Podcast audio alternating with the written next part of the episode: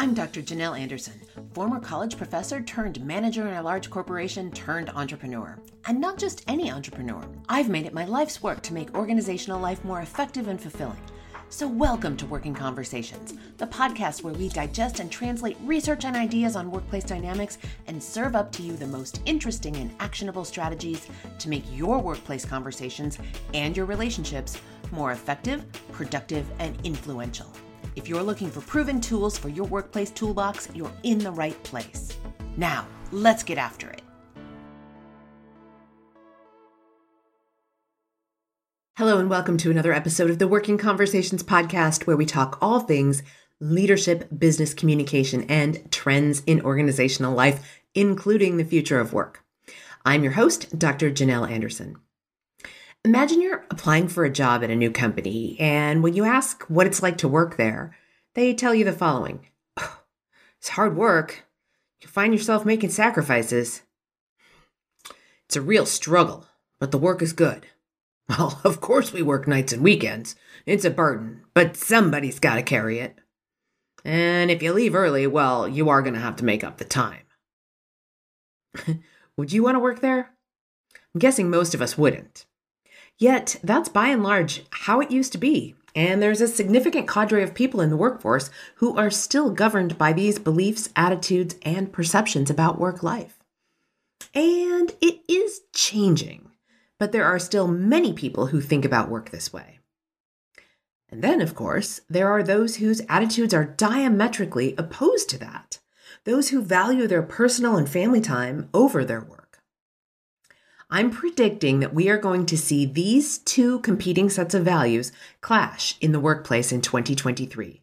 A whole lot. This week and in the coming weeks, I'm sharing more about the predictions that I made for work life and the future of work in 2023 back in episode 92. For the next few episodes, I'm doing a deep dive on each prediction and the future implications for that prediction. Before we jump into this prediction, let me remind you quickly of all the predictions that I made for work life for 2023 when I recorded episode 92 a few weeks back. Prediction number one the labor shortage will continue and, in fact, will get worse. I covered that in depth last week on episode 93. Prediction number two we will experience a values clash at work. And that's what we're diving into today. Prediction number three artificial intelligence becomes more useful in everyday work. Prediction number four return to office and work from home will clash in a push pull relationship. And prediction number five interpersonal skills become the most valuable skills at work. Okay, so in this episode, as promised, we are digging into prediction number two that there will be a values clash in the workplace that pits those who live to work against those who work to live. So I'm predicting that we're going to see these two sets of competing values clash in the workplace a lot. And to some extent, it may fall along generational lines. At least, that's an easy assumption to draw.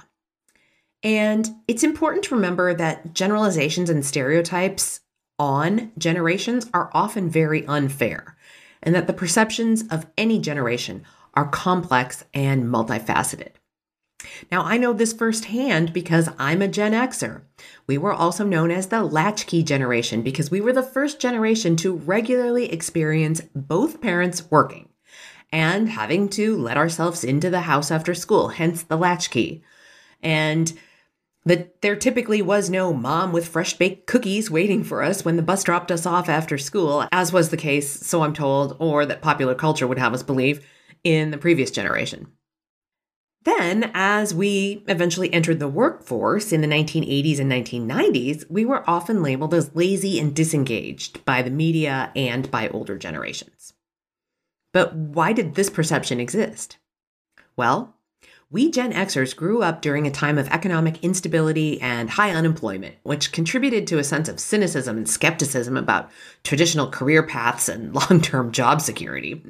When our dads and moms were getting laid off in the 1980s from jobs that they thought they'd retire from, well, we got cynical.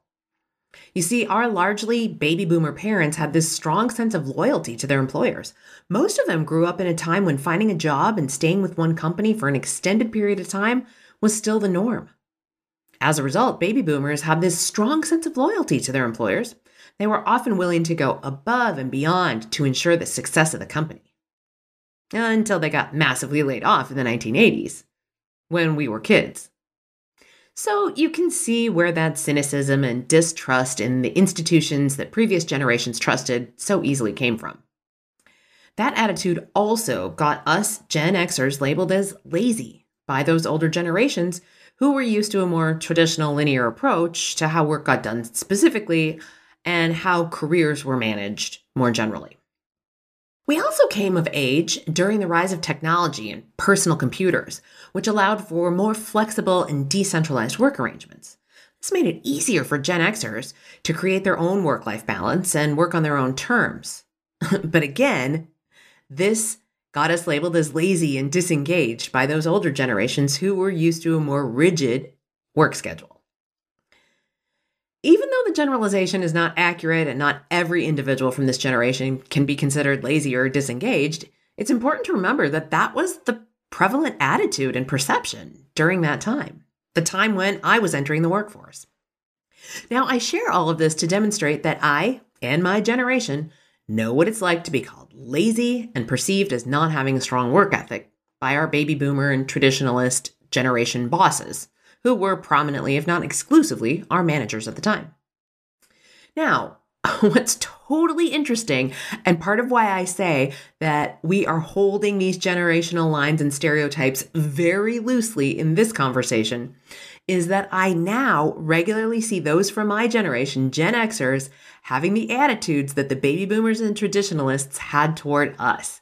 It's as if Generation Xers became the generation before us, now answering email in the evening, cranking out a big report on the weekend because there wasn't time to get it done during the week, work week, amidst the back to back meetings that we have all day long every day. And that gives rise to some Gen Xers now thinking that millennials are acting lazy and perhaps entitled with their commitment to a more balanced work life blend. Gen Zers as well. So, yeah, some Gen Xers are starting to sound like those baby boomers who've been known for their strong work ethic, loyalty, and commitment to their careers. so, perhaps some of this is age and maturation in one's career, not necessarily driven by a specific generation. We can't really say. And as a quick side note, when we look internationally, especially to our neighbors in Europe, all of this is very different. If you look to which countries have the best work life balance, you would see Denmark, Sweden, France, and Italy dominating the various lists. But I digress. But as for generations here in the US, maybe it's just best to acknowledge that some of this may follow generational patterns, but it's not exclusively the case. So, we'll set the generations aside for now, and we'll examine the issue as those who live to work and those who work to live. I do think it's important for us to consider and to some extent debunk the generational component of this. It's not exclusively along those generational lines. Those who live to work are typically highly driven and ambitious individuals. They're deeply invested in their careers and they see work as the primary source of fulfillment and purpose in their lives. They're often willing to put in the long hours and make significant sacrifices in order to advance their careers, help their companies, and achieve success. They're the ones who would work on Christmas if they could get away with it. Now, you might be wanting to jump in and make some generalizations about generations yourself, but remember that we're not going to make any sweeping generalization, generalizations about the generations. But we've got those who live to work. Now, I think the tide might really be turning on this. I was recently speaking at a conference where the conversation turned up in the audience. An audience member asked me if I thought the live to work attitude was on its way out. As I facilitated an engaging and spirited conversation of audience members, people who had been in the live to work camp were saying that they've started to shift their behavior and started to question why they've been allowing work to dominate their lives and their identities for so long. And many of them cited the pandemic as a turning point in examining their values and how they've been spending their time. With literally hundreds of millions of people getting sick and millions of people dying, the pandemic jarred many people into facing their own mortality and taking stock of their lives, work first and foremost. Now, when you contrast your own mortality with climbing the career ladder and managing a bigger portfolio of clients or a bigger staff or a bigger budget, well, those things start to look rather trivial in the face of your own mortality. However, there were lots of people who just kept climbing the career ladder, working toward the corner office all throughout the pandemic. At its worst, they commandeered the guest room and made that their corner office.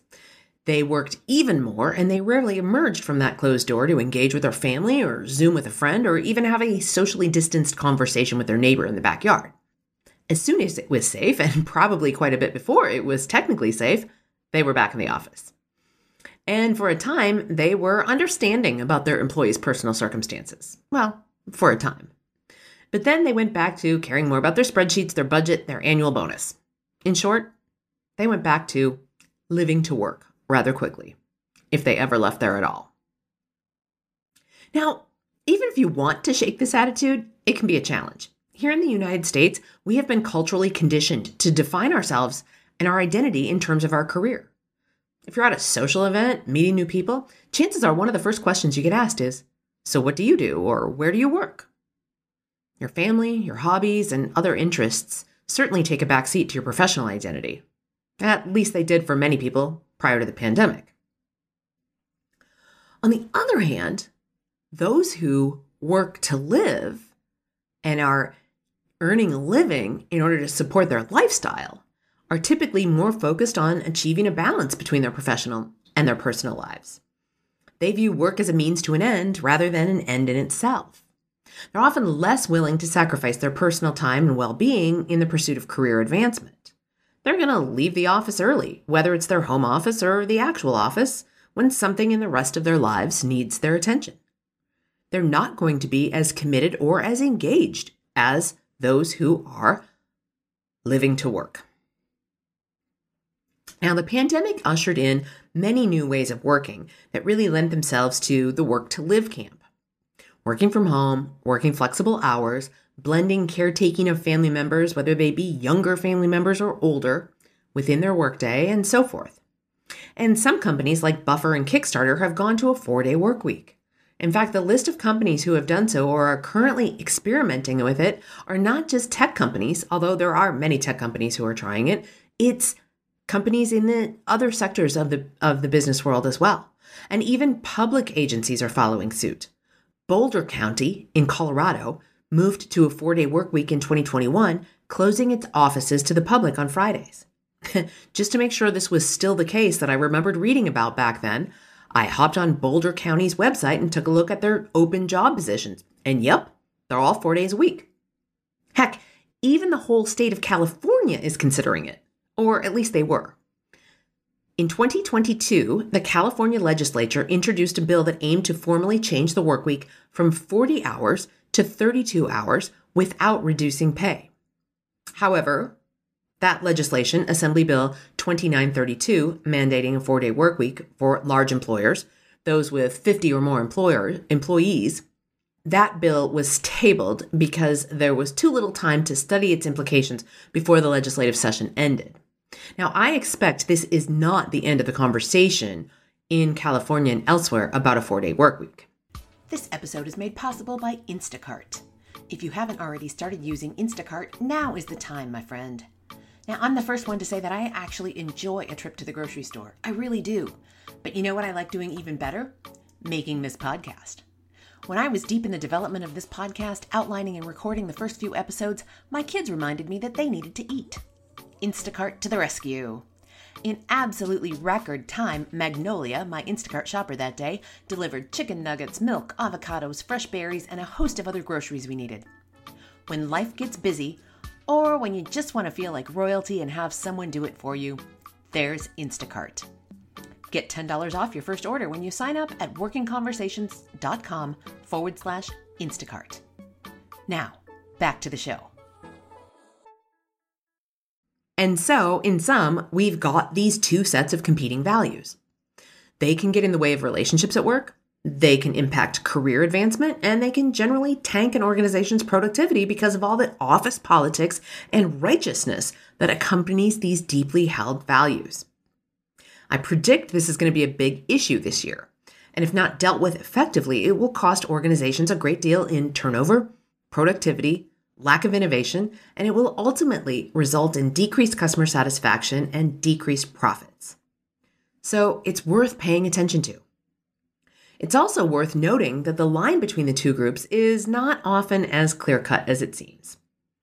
Some people who live to work may still value a healthy work life balance, and some people who work to live may be highly ambitious. So it's not a black and white situation. Many employees fall somewhere in between. While these attitudes towards work can lead to tension in the workplace, it's important to remember that they can also complement each other. Those who live to work can bring drive and ambition to the company, and those who work to live can bring a valuable perspective on maintaining a healthy work life balance, and they can show you how to maximize Netflix time while at work. but it still is a problem and it still can be very divisive. So, what is the solution? The best thing to do when there's a values clash of any kind is to put it out in the open and be transparent. When it's operating as a hidden agenda below the surface, it's much more likely to be divisive and get in the way of operations, customer service, and whatever else your organization values. Open communication and mutual understanding is critical. Leaders can encourage employees to share their perspectives and goals and work together to create a workplace that's supportive of both types of attitudes towards work. Now, I wish it were just that easy and if by communicating more about it, it would just work itself out. But I don't predict that it is that simple. It's highly nuanced, and these values that we're talking about run deep. Communication is an important first step, but we are on the precipice of a seriously changing attitude toward work and the place it holds in our Western world. So let's keep having that conversation and see where this takes us. As all of this unfolds over the coming year and beyond, it's important to recognize that both the live to work and work to live attitudes are going to persist and they are going to have their own sets of benefits and drawbacks. Both sides need to acknowledge that. What's important is to have that healthy and open communication that we talked about and to understand that each person has different priorities, values, and ways of working, and unless you're that one person who talks too much about their cat at the office, in that case, you're on your own. but for the rest of us, we do need to keep this dialogue going. It may just actually have the chance of changing the way we think about work and where work is positioned in the grander scheme of our lives. One more final note before I go.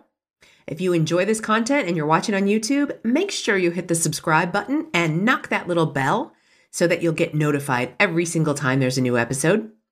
I'm also starting to make some other videos on YouTube. So even if you're listening listening on a podcast platform, you'll want to head over to YouTube and subscribe so that you don't miss a thing. You can find me at youtube.com forward slash Janelle Anderson, PhD. Wherever you are listening or watching, please leave me a review. It helps other listeners find me, and it just plain old makes me feel good. Until next time, be well, my friends. Thanks so much for listening. If you like what you're hearing on the podcast, head on over to Stitcher, Apple Podcasts, or wherever you get your podcasts and give us five stars and a quick review. It really makes a difference and it keeps us bringing you valuable content that you can put into play in your life. I'm Dr. Janelle Anderson, and this is Working Conversations.